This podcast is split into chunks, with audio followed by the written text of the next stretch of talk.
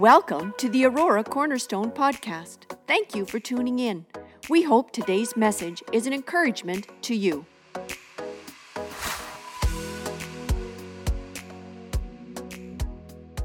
Matthew chapter 7. Matthew chapter 7. We are this year, 2022, at this point in time, I've been encouraging the congregation to enter in. We've been calling it the theme, Now's the Time. And we really feel now is the time. There is a sense of urgency to pray, to pray for God to move in our midst, for God to move in our homes, our families, our community. Now's the time. Oh my goodness, don't we need a move of God in our nation these days? We need a move of God. There has there's there's a lot going on. And in this last 2 years there has been a ravaging of a lot of things in regard to the faith. And so that is really compelling us. Why talk about it? Why, you know, just well, it's there, nothing we can do about it. I think there is something we can do. We can begin to call on the Lord collectively. So, individually, yes, but collectively as well. And so, we have been calling the church to let's pray. Let's go before God. Let's ask Him, Lord, what's going on? Show us what you are doing. Show us what you want us to do, what you want me to do. Where is there a hindrance or something going on in my life? Maybe in the life of the church. There have been many who have walked away from the faith or who are very confused in the faith right now. And it's been an obstacle for those who maybe aren't followers of Jesus. Why would they want to be people of faith when it doesn't seem like there's much power in faith? I mean, you know, if you're not seeing things happen, why would I want that? Just one more thing to add to my crazy, crazy life or crazy schedule. We're calling the church to pray. And so, Matthew chapter 7, today I wanted to talk on prayer. And this is, this is not a book this you won't find these steps that i'm going to be giving you today in any particular if you do show me because i'd love to have a copy of it this is just basically the years of my involvement in ministry and prayer movements i've been kind of trying to figure out some of these things because i realize prayer is and i use this expression i didn't plan to use it last week prayer is not a hail mary now understand what i'm saying i'm not being disrespectful to a, a, a an organization or a denomination. I actually went home and I began to think, well, why did I use that expression? it's one of those expressions I hadn't thought of. But a Hail Mary actually is called a Hail Mary pass. It's a football term. And so the Hail Mary pass is basically in desperation, you throw the ball. You really don't have much hope there's going to be any good result from it because you're throwing it into a pack of people and you hope one of your guys catch it. It's a desperate throw. It's called a Hail, Mary pass. And sometimes we approach prayer as a Hail Mary pass. In our desperation, I hope something happens. Okay?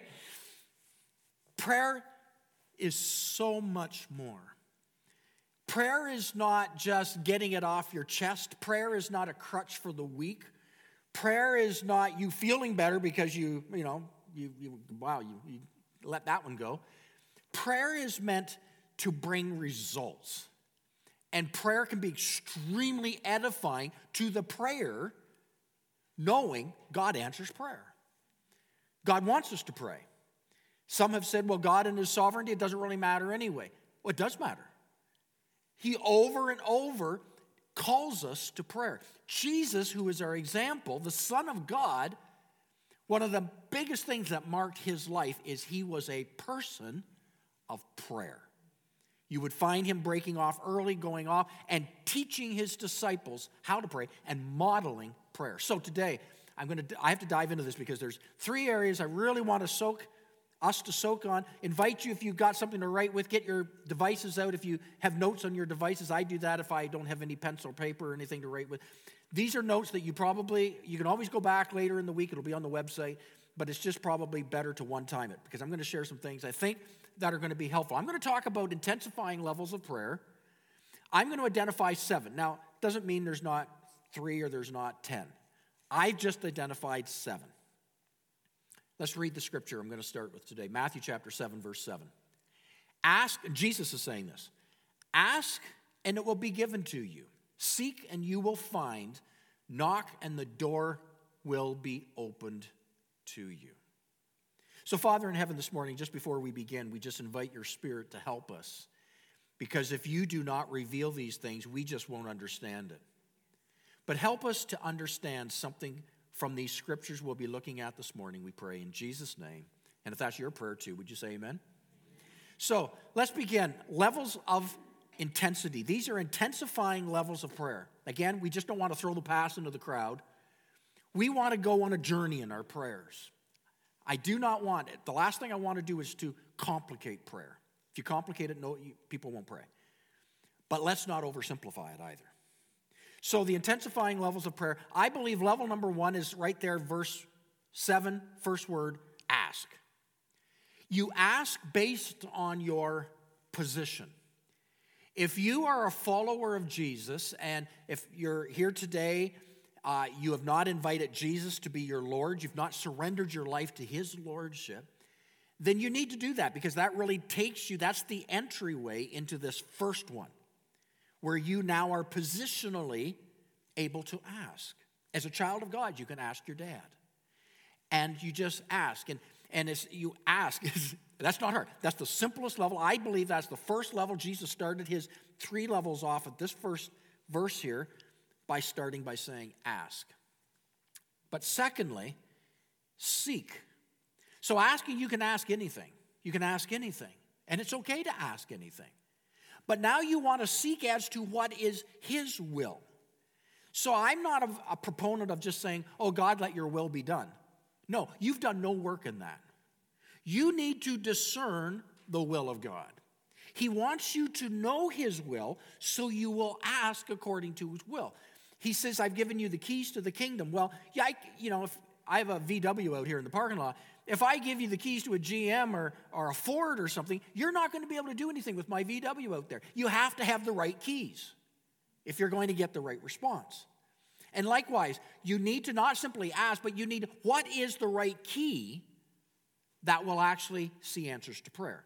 Seeking the Lord. And seeking the Lord, he says, If you seek me, you will find me. Jeremiah 29 13 says, You will find him if you look for him with all your heart and with all your soul.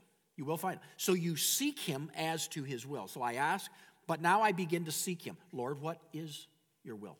And not necessarily you're going to just hear an audible voice or you know a piece of paper is going to float down and land on your desk frequently as you read the scriptures, and I do this, I do this this morning when I came here to the church. We have a prayer time. I'm just using this as an example. We have a prayer time at 9:30 here at the church, and and and I just want to be led of what's the scripture word to share. So when I come to the church at nine o'clock, I just begin to Lord, and I'm praying in my office. Lord, show me what you want what you want said, and I have my Bible open. Show me what you want said. I don't know where it is. Just show me. And I, what am I doing? I'm seeking. Lord, show me. Just and then it might be a song will come to my my uh, one line will come to my mind, uh, or something from the previous week, or I come across something and I and this morning I I was my desire was Lord together pray together. I, that's what I felt pray together. So I began to look up. Actually, that's where one advantage is of having a a phone that has internet. So I went on my phone and typed in scripture, quotations, agreeing together. Threw up 25 scriptures. I went through and boom, Romans chapter 5. That was it. That was it. And as I read it, it confirmed. What was that? I was seeking. I was seeking with the scriptures, opening up, desiring God, show me what you, what you want to say for the 15 minutes before you all gather here to get today. That the, the volunteers, that we just are going to hear a, a sense of direction in this service seeking the Lord. Thirdly, knocking. And that is after you get a sense of direction, then you knock on that door. And Luke chapter 11, verse 5 is a parable Jesus describes what that looks like. If our friend comes at midnight and asks for some food, he has no food in his pantry, typical to the Middle East people at the time. And so he goes to his neighbor because he knows his neighbor tends to stock up overnight. He goes at midnight and he bangs the neighbor's in bed. And the neighbor doesn't want to get out, but the neighbor does come because he knows it's got to be urgent if he came at that time. And that's referring to the knocking. It's that there's an urgency. The door will open if there's an urgency. So ask, seek, knock. The fourth one I want to take you to is fasting. And we've been calling this season a time encouraging you to fast. We've got guidelines for fasting. We can give that to you. We've been giving it to the congregation. But fasting, Jesus, when he talked to the disciples, he assumed, listen to his conversation, he assumed, Matthew chapter 9, 15, he assumed they fast. Now, they were criticized, you don't fast like John the Baptist disciples, but Jesus says, you got to realize my guys are still with me, I'm still with them. But they are people who will fast. And in the early church, it was an assumption of fasting. They were assumed to fast. And it is a spiritual discipline that ought to be throughout our lives periods in time of fasting. Not just where you cut from meals, but in those times that you do, you, would, you will shut yourself in and spend time with God. Fasting can be fasting from things that distract you.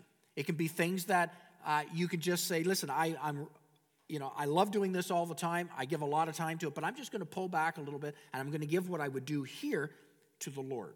And so you, you know, you run off. You might be a golf, you know, you love the golf course. You, you know, you golf two or three times a week in the summertime. You might take one of those.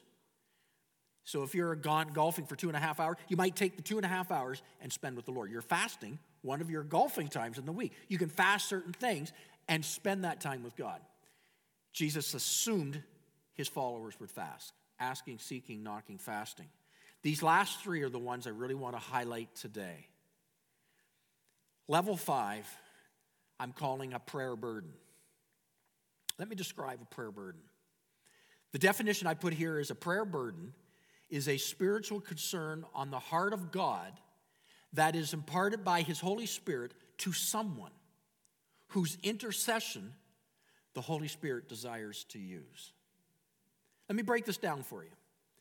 Number one, the prayer burden is a spiritual concern. This is an unselfish concern from the Lord for a person or a situation. It's not something you've come up with, and it's not necessarily just a need. So we are surrounded by needs, but that might not be the prayer burden. It's a spiritual concern, and it's a concern that weighs you down. The person who needs to pray for someone, it weighs you down that you need to pray. You have to step into that. So it starts with a spiritual concern a prayer burden. The second part of it, a prayer burden is a spiritual concern on the heart of God. The second part, it's God given. You didn't come up with this. It's not something worked up. You can't work it up in a song. You can't work it up by yelling or screaming or dancing or, you know, any of that kind of stuff. It's a burden born in the heart of God that He gives to you. Thirdly, a prayer burden is very personal. Others may or may not share your burden. It frequently is yours. So when you receive a prayer burden, we call this prayer burden, uh, you know, projection. You think everybody should have the same prayer burden. Now, there are things we need to be burdened for and pray. But a prayer burden given from God, from the heart of God to you, may be yours. And so it becomes very personal. You're to pray. And so when you think everybody's going to have the same sense of urgency, don't be discouraged because they may not have that prayer burden. God gave it to you. He gave it to you. So it's become something very personable, personal for you to respond. Let me give an illustration of really what a prayer burden is all about. One of the best illustrations is the person of Nehemiah in the Old Testament. If you go to Nehemiah, Nehemiah chapter 2, now Nehemiah was cupbearer, his job was cupbearer to the king. That was his job. But we pick it up in Nehemiah chapter 2, verse 2. The king asked Nehemiah, Why does your face look so sad when you are not ill? This can be nothing but here it is sadness of heart. What was Nehemiah's sadness of heart? He had a prayer burden. And so he had his countenance had fallen. He was, he was heavy, heavy in spirit. And the king recognized it. Now, you typically don't go before the king, you know, sad. You're supposed to make the king happy. But he couldn't help it. What was happening? Prayer burden given by God, a spiritual concern from the heart of God to Nehemiah, and it caused him, it was, it was very personal. It caused him to be very sad. And Nehemiah's response is, Long live the king. it's always a good way to start. Long live the king. But my face is sad because I looked at my city and it's in ruins. He had a bird. Nobody else was sharing it with him. He carried this alone. It was personal. Number four, regarding prayer burden. So, prayer burden is a spiritual concern given by God that's personal, but it also moves you very deeply. It moves you deeply. Psalms 42 3 says, My tears have been my food day and night. My tears. It often will move you into a very sincere and sometimes expressive tears and, and groanings. It can be a very powerful plea to God. It comes out of your spirit and it's burst. It's deep. I don't know if anybody here has ever seen the movies that came out a few years ago by the Kendrick brothers, War Room. How many here saw that movie? War Room. It's a great one. Look it up. I don't know how you find it necessarily, um, if it's on Netflix or not, but uh, invite you to search it and find it if you get a chance. Someone bought it uh, a number of years ago. It's a great movie. I, I, one of the best movies, uh, my opinion, because it depicts this. When you see what happens at these points, this is a prayer burden, and they will weep in prayer. It's a heaviness. Somebody who can, and often those who carry prayer burdens can seem depressed at times, but it's not necessarily depression. They're carrying a deep and heavy burden, and they feel they're carrying it oftentimes alone. It's a prayer burden. Number five, regarding prayer burden prayer burden makes you responsible. You may be the only one to whom the Holy Spirit assigns that prayer burden. You need to rise up, pony up to it, and pray. Prayer burdens. Now, what are you to do with prayer burdens? Let me just think. Okay, so, what do we do? You recognize, okay, that one must have been a prayer burden. What, what do you do? How to carry a prayer burden? Number one, give immediate attention as possible to the burden. If at all possible, interrupt what you are doing and pray at once for the need God places upon you whenever His Holy Spirit brings it to your mind. Give immediate attention to it. A prayer something comes to your mind and just hits heavy on the heart. Stop and pray for it. Don't continue life as normal. If you can, if you can stop. Find the quickest moment to that point to give some time. And it doesn't mean you have to give a half a day or an hour, it might be two or three minutes of prayer for that thing. Somebody or a situation is happening awaiting your immediate response to it. There's so many stories I can share on this one. That at that time, God, God flicks another believer over here to pray. Now, that believer needs to pray not at the end of the day or tomorrow, because this person's about to have an accident. This person's in a, in a dialogue right now about to lose a job. This marriage is about to, to pull apart right now. Something's happening, and God moves someone's heart. It's, it's a prayer burden. So when you move, when your heart is stirred, when the thought comes to you, give immediate attention to that prayer burden. Don't miss the opportunity because God's given it to you. Okay? Give immediate attention. Secondly, concentrate primarily on this one burden. It's not the time to pray for everything in your mind. Hone in, focus on that one prayer burden. And sometimes it begins by, Lord, show me how to pray, and then begin to pray. And He will, the Holy Spirit will begin to show you how to pray. Thirdly, hold on in prayer, listen, until God lifts the burden. So, how long do you pray? Here's your guide the peace of God will guard your heart. There will be a lifting of it. And there's times enter into a prayer burden, it actually gets heavier and heavier. So you stay with it. If you can't give full time there, then you get back to it as soon as possible. You stay with it. How long do you? Some prayer burdens can be just a one time. Many prayer burdens, though, will be over a period of time. And you know when you've prayed through, when it lifts off your heart. God begins to lift it. Or if you see the answer to prayer, if you actually see it yourself. But if you actually don't see it, you, you don't have means to see what you're praying for, then let the lifting, let His peace be your guide. And when you begin to sense peace in your spirit, you know that you've prayed through and you're released from that particular prayer burden. Number four, in regard to how do you carry a prayer burden? In prolonged prayer burdens, God may lead you. This is prolonged prayer, so it's, it's going on It's heavy, heavy, heavy, heavy. Going on, God may lead you to enlist the prayer of others. Now, I want to come back to this one about praying collectively because it's a whole session truly in itself.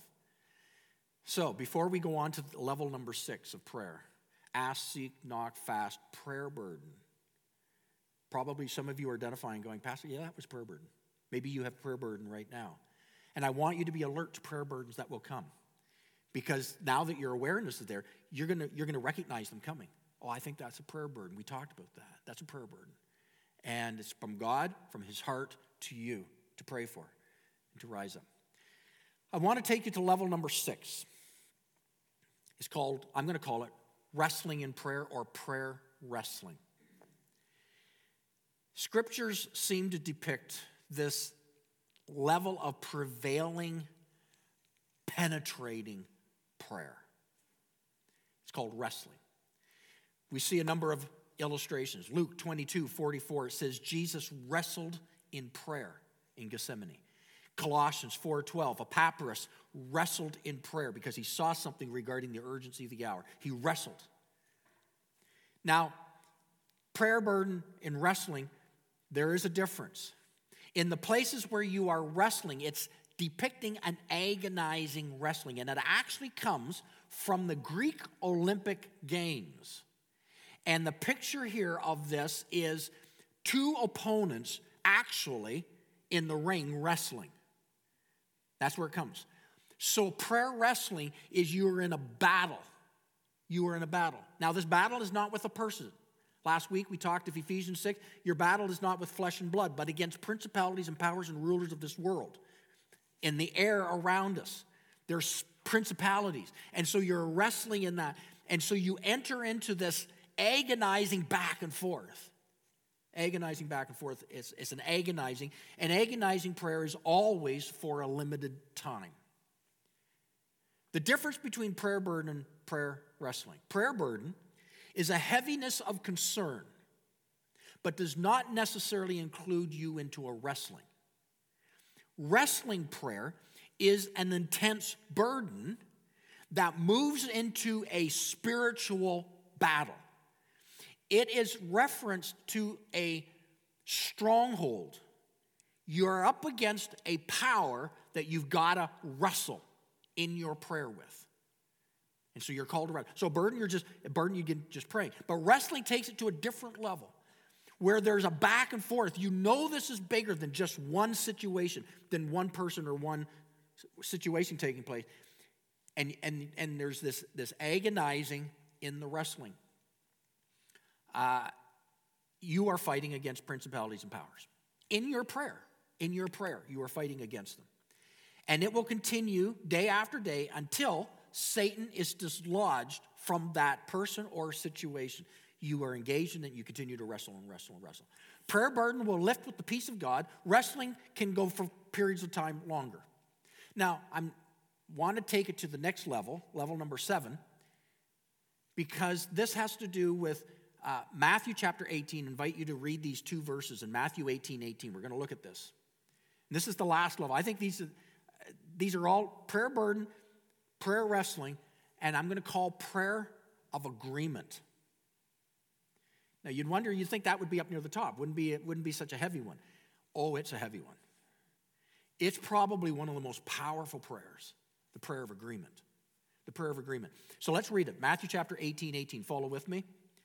Truly, Jesus speaking, truly I tell you.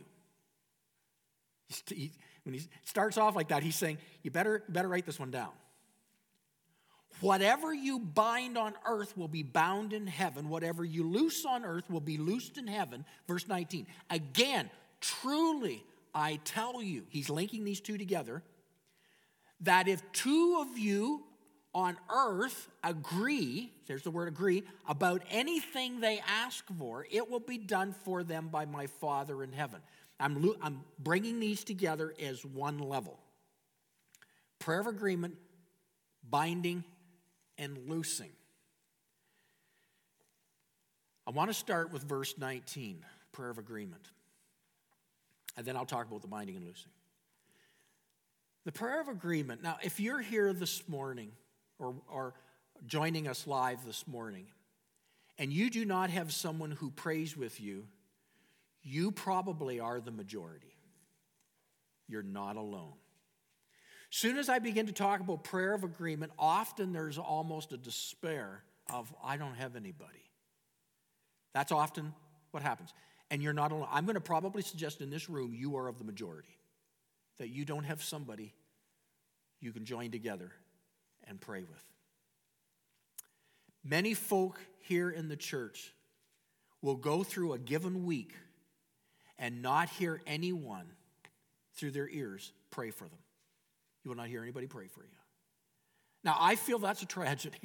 I really do. It breaks my heart. There's probably nothing heavier in my heart, but that will be the majority in this room. I'm going to, and I don't know that for sure, but just from what I've experienced, that is so many people where you don't actually have someone who actually you hear praying for you. Just for you. To hear them praying for you. You don't get it on TV evangelists. You don't get it on YouTube. You don't get it on those places where they actually put your name and they pray for you. That is a majority. You don't hear anybody holding you up before God on a regular basis. So here's what I'm going to start with ask God to send you someone with whom you can agree together. Ask the Lord. This is a good prayer. this is the will of God because He says to come into agreement. Ask the Lord that He would lead you to people. Now, you might not have, He might lead you to a person, He might lead you to a group. It's one of the reasons as a church we establish groups in our church so that if you come to that group, someone is going to pray for you in that group. You're not just going to just you know, go through information, but someone's actually going to pray for you in that group. If you have a prayer, somebody's going to pray for you to take the time to do that.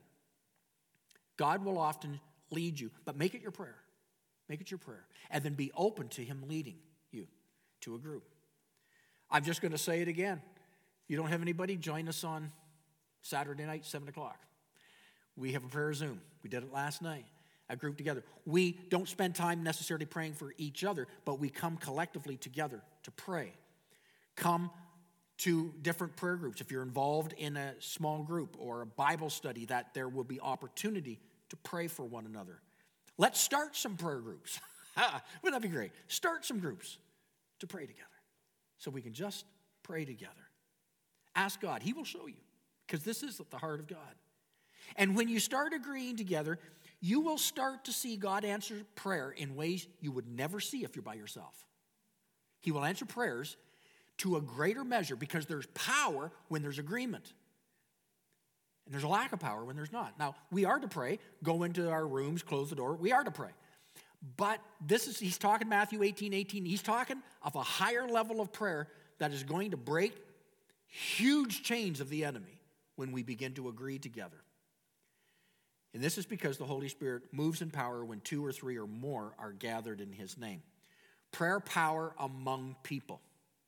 So I'm saying, why not here at Cornerstone? Why not here in our church? If there's any place there should be prayer, it should be the church. It should be in God's house. But I am being encouraged, even in these days, in this last month, since we've called forth, now's the time. I've seen on a couple of occasions just when there's been milling about after the service or before the service, there's been a, two occasions where I've seen somebody either here or in the foyer just I see just a hand on the shoulder. I just see them standing there and their heads are bowed and, and somebody's leading in prayer. I'm saying we need to see we need to do that more often. When somebody, when you learn of a situation, when somebody's job is threatened, when, when their son or their daughter or school or, or they're feeling under the weather, instead of just listening and I'll pray for you, you know, we're amongst friends here. We're amongst family. Maybe, maybe we just take a moment. Now you can't, don't pray for all the missionaries. Pray for that one. It might take you 15 seconds to 30 seconds. Lord, I just pray for Carl that God, you would help him to find a job as he really has been seeking you. And I just join with him now in believing that this week things will open up for him. In your precious and powerful name, amen. Now, that didn't take long. But if the person was Carl, and that was that, you've just come into it, and there's something happens in the power of agreement, prayer agreement. Uh, Amos 3, verse 3. Can two walk together unless they are agreed? The answer is no. Can two walk together unless they're no? There's prayer agreement. Now, let me just say this. I have discovered the biggest battle takes place right there in the prayer of agreement. Honestly. I never saw this come so clearly than a number of years ago, probably about, I don't know, quite a few years ago. I'm not going to name those years, makes me seem old. But a number of years ago, I was a part of a, a school, it was a school of pastoral nurture. I was going down to Jack Hayford Ministries. So a number of years I went down in a row, and we'd spend a week of intensified times with Pastor Jack. And we would go to his church, big church, mega church. Uh, he was retired at the time where I was going down.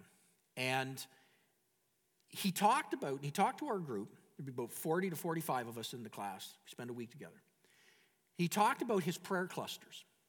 It's a fairly new concept to me, this back years ago. His prayer clusters that he started years ago in his church, prayer clusters. And what they were was after the worship on Sunday morning, when the worship finished, uh, he or somebody would get up, a leader would get up, and they would say, Now I invite you to turn to somebody in the seat beside you, behind you, in front of you, anywhere from the numbers three to five or six. This is kind of what he said three to five or six people, and just if, if there's a prayer request, and then just maybe one or two or three of you just lead out in prayer. We're going to spend the next five or 10 minutes doing that. Just introduce yourself and go ahead and do it. That's the instructions, that's what they get. So we were there a few times, and so we were, and we got to see it firsthand. And we're kind of, I'm going to be honest, I'm kind of going, oh, shoot. I just wanted to slip in, slip out. I did not want to be noticed. I don't want, I don't know anybody, right? That's in my mind. And I guarantee when I just said it, it's in most of your minds too. I really don't want to do this. I just want to come and sit and leave. So we got up because everybody was doing it, right? You know, peer pressure. So we got up, turned around, and Hi, my name is Wayne, Laurie, da da da da da, da whoever it is. And uh, then you're that awkward moment. Uh, and then somebody just, I can't remember in the times we did it, if we started or they started it.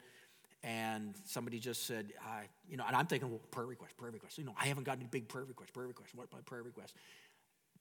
While I'm in school this week at the School of Pastoral Nurture, I just pray that God will really speak my prayer requests. I'm in, I'm in school with Pastor Jack. I just really pray God will speak to me this week. I think that was one of my prayers. And that's all it had to be. And then a number of prayers. And then we, we didn't hang on to hands. We just, you know, we did hands in pockets, whatever. Somebody might be doing this. We just prayed. It took about five minutes. There was very quiet music. You could just hear a buzz in the place, people praying. We sat down. I was thinking, that was really cool. When we were done, I was really glad we did it. Before we did it, I did not want to do it. And they've been doing it for years. And Pastor Jack warned us in our class. He said, Now, if you decide to do it in your church, he warned us as pastors. He said, If you do it in your church, be prepared, you're going to face hell. Well, I thought, I can do it. I've been pastor in my church, you know. I, so I went back and I talked to the board about prayer clusters in the church and, and the effectiveness of them. And they were kind of, hmm, you know, kind of like what most of us are feeling right now. Oh, I don't know. I feel uncomfortable about it. I don't know if I pray really well. And what about people who don't pray? What about if it's a non Christian? I don't know if I can trust them. What if somebody prays the wrong thing? You know, all those questions, right? And so we said, you know, we're going to do it for six months. Going to do it for six months. And at the end of six months, we'll, we plan to stop it unless there's any reason to go on. So we introduced it to the congregation, and I had virtually zero enthusiasm. The congregation, zero enthusiasm. And we said, we're going to do prayer clusters. Now, here's the thing I hadn't anticipated. We saw some amazing answers to prayer. People began to know each other, began to carry each other's burdens. Afterward, they're coming up and they're saying, Hey, I was praying for your son this week when they were starting out or trying out for the soccer team. How'd they do? You know, and they and they felt they had friends. They felt they had somebody join them. And so the groups actually began to want to cluster together where they sat. They began to want to reach out to each other more than do your handshake on Sunday morning. They actually went one level deeper and they prayed for each other. And they began to see answers to prayer. Now, that was a wonderful thing. We saw that, and I heard that almost on a weekly basis as a pastor. That's really what they were about. But here's the other part I hadn't, I hadn't anticipated. When I would announce prayer clusters, 10% of my congregation got up and walked out. 10%. And I remember I saw it the first time, around 10%. I don't know, 5 to 15%. I didn't count. But I just saw and at first I thought, well, you know, they have to go to the bathroom. And then I saw the same people do it the week after week after week after week. And some, according to my head usher, some were saying, some are getting in their car and driving home. So they come for the worship and they, get, they leave during our prayer clusters and get in their car and drive home. And I realized some of the greatest battles took place in that time. We went for six months and we canceled it. We canceled it after six months because we felt we weren't prepared to lose those 10% for right or for wrong. And a decision was made. We saw a lot of answers to prayer during that time.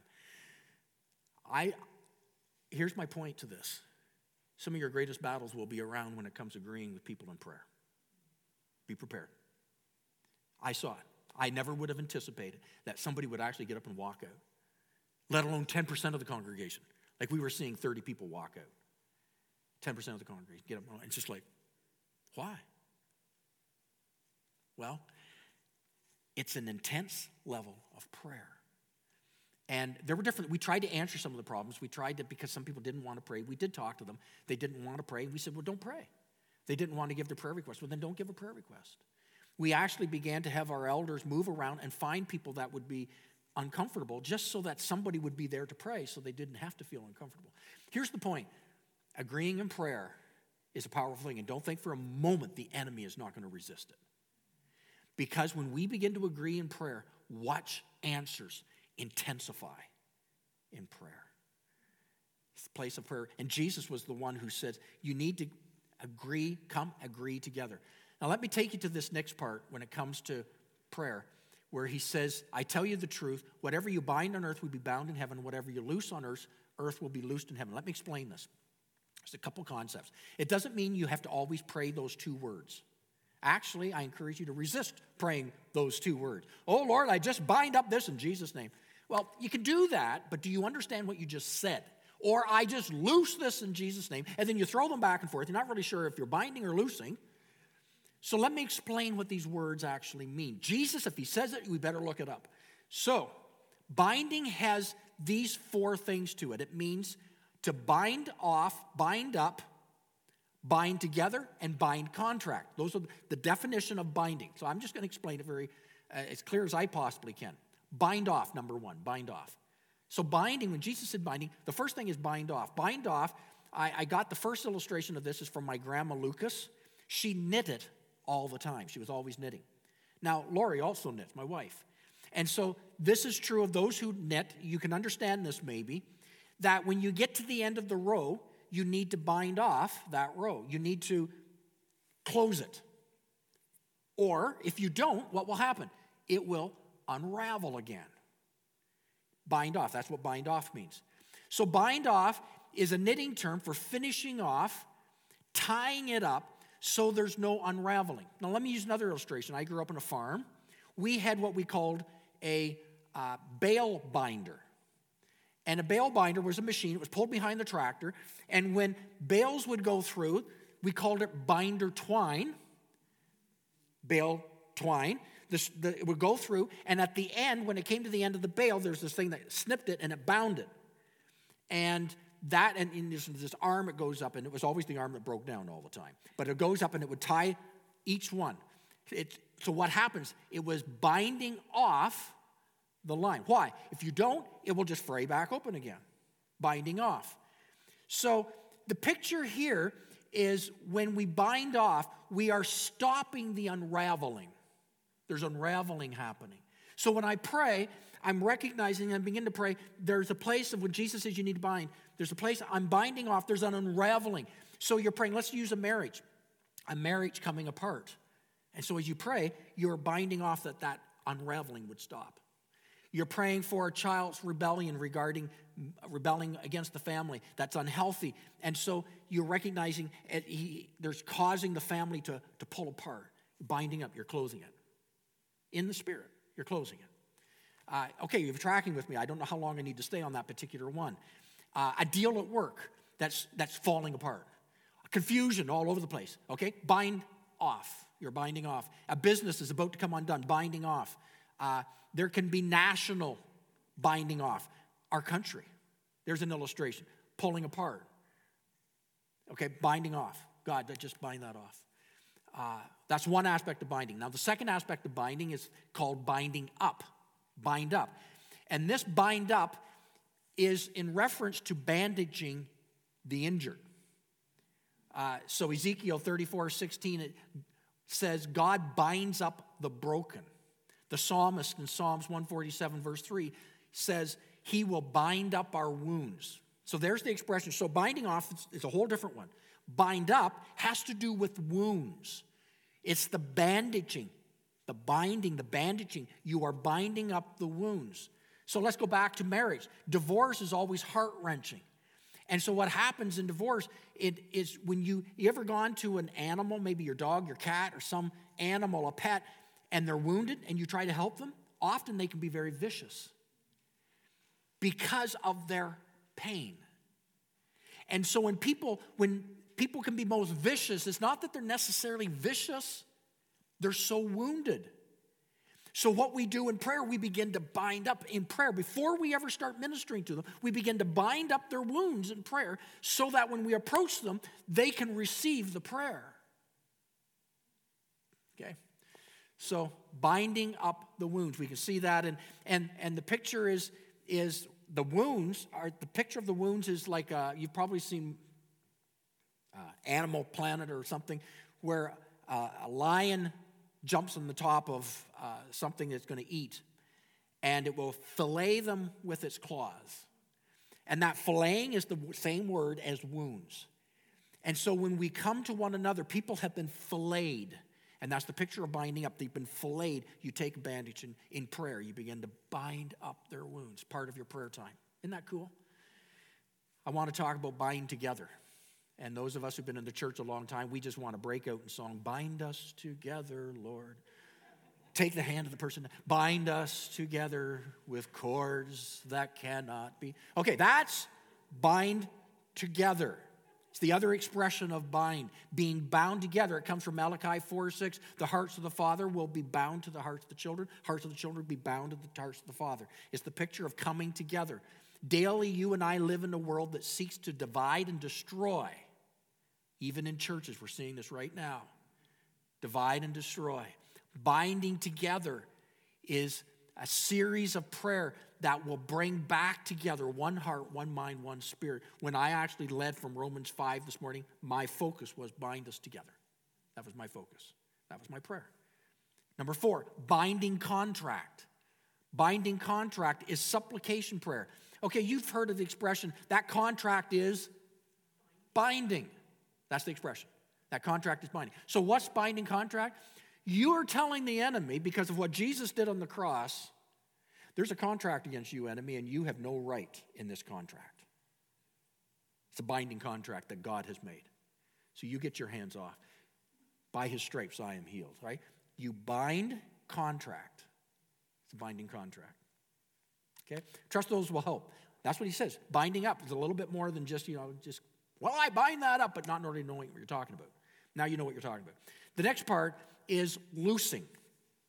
And the very simply, it comes from one word, loosing, L U O is the Greek word, L U O.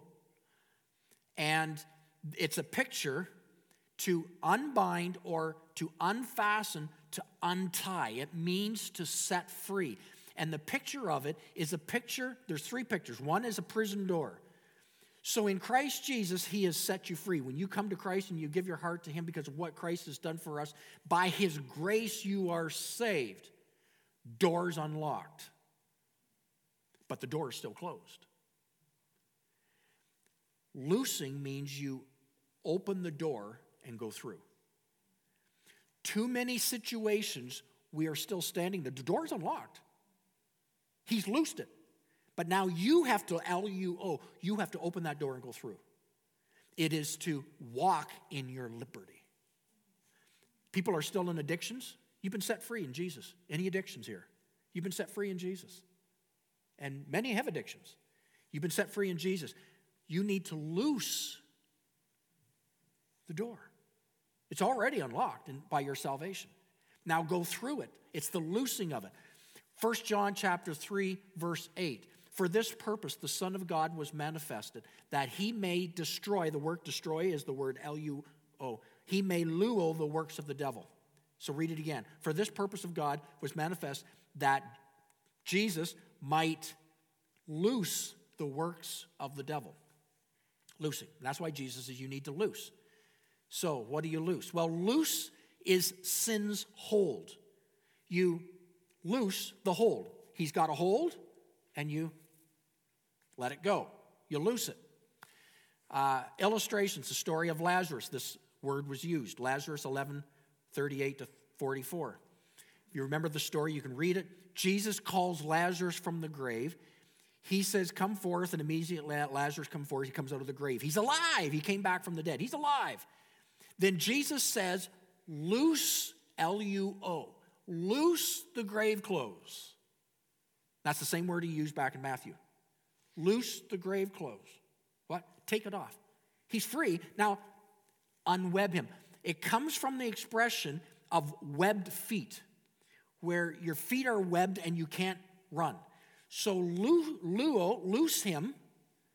He's already free, but loose him so he can be set at liberty now. He's free. He now, he now needs to walk in liberty. Loose him. Two other expressions that describe it's called fish hooks and fiery darts. Fish hooks, number one, fish hooks. The picture is, is if you've gone fishing, you catch a fish, the fish, you know, you begin to reel the fish in. When we are lost in our sins, before coming to Christ, the enemy has us. He's reeled us. He's, we're his. We are on the way to death. But through Christ Jesus and our salvation, he cuts the line. But frequently the hook is still there. The hook is the part you have to loose. Get rid of the hook or it continues to be a problem. Another one is fiery darts, the picture of fiery darts.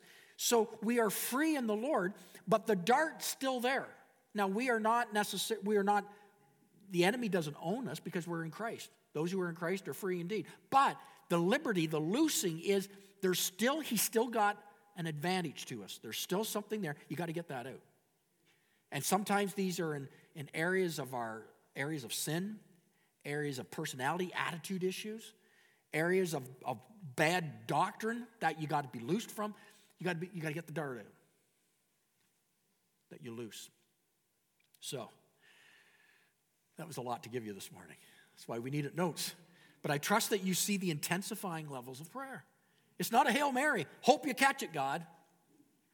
No, there is a journey, an intentional journey. And as we enter into this as a church, God is doing amazing things. He's already begun, but He is going to do greater things in the days to come.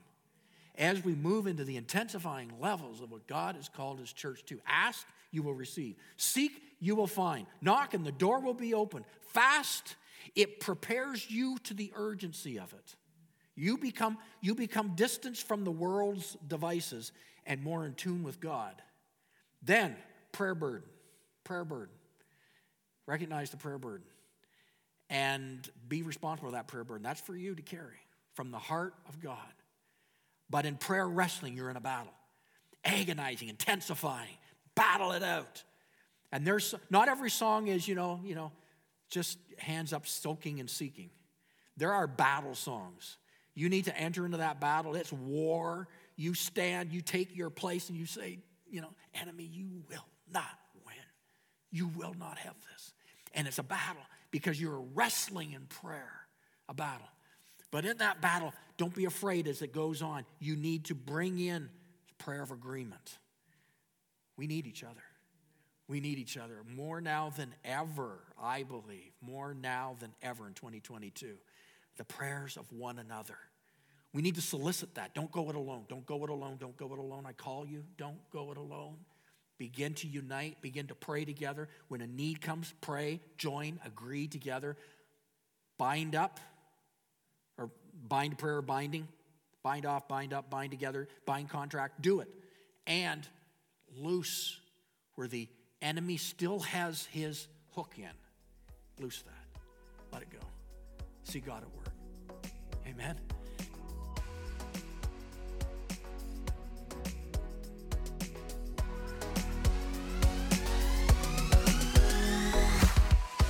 Thanks for listening to the Aurora Cornerstone podcast. Remember to subscribe. For more information about our church and our ministries, visit auroracornerstone.ca.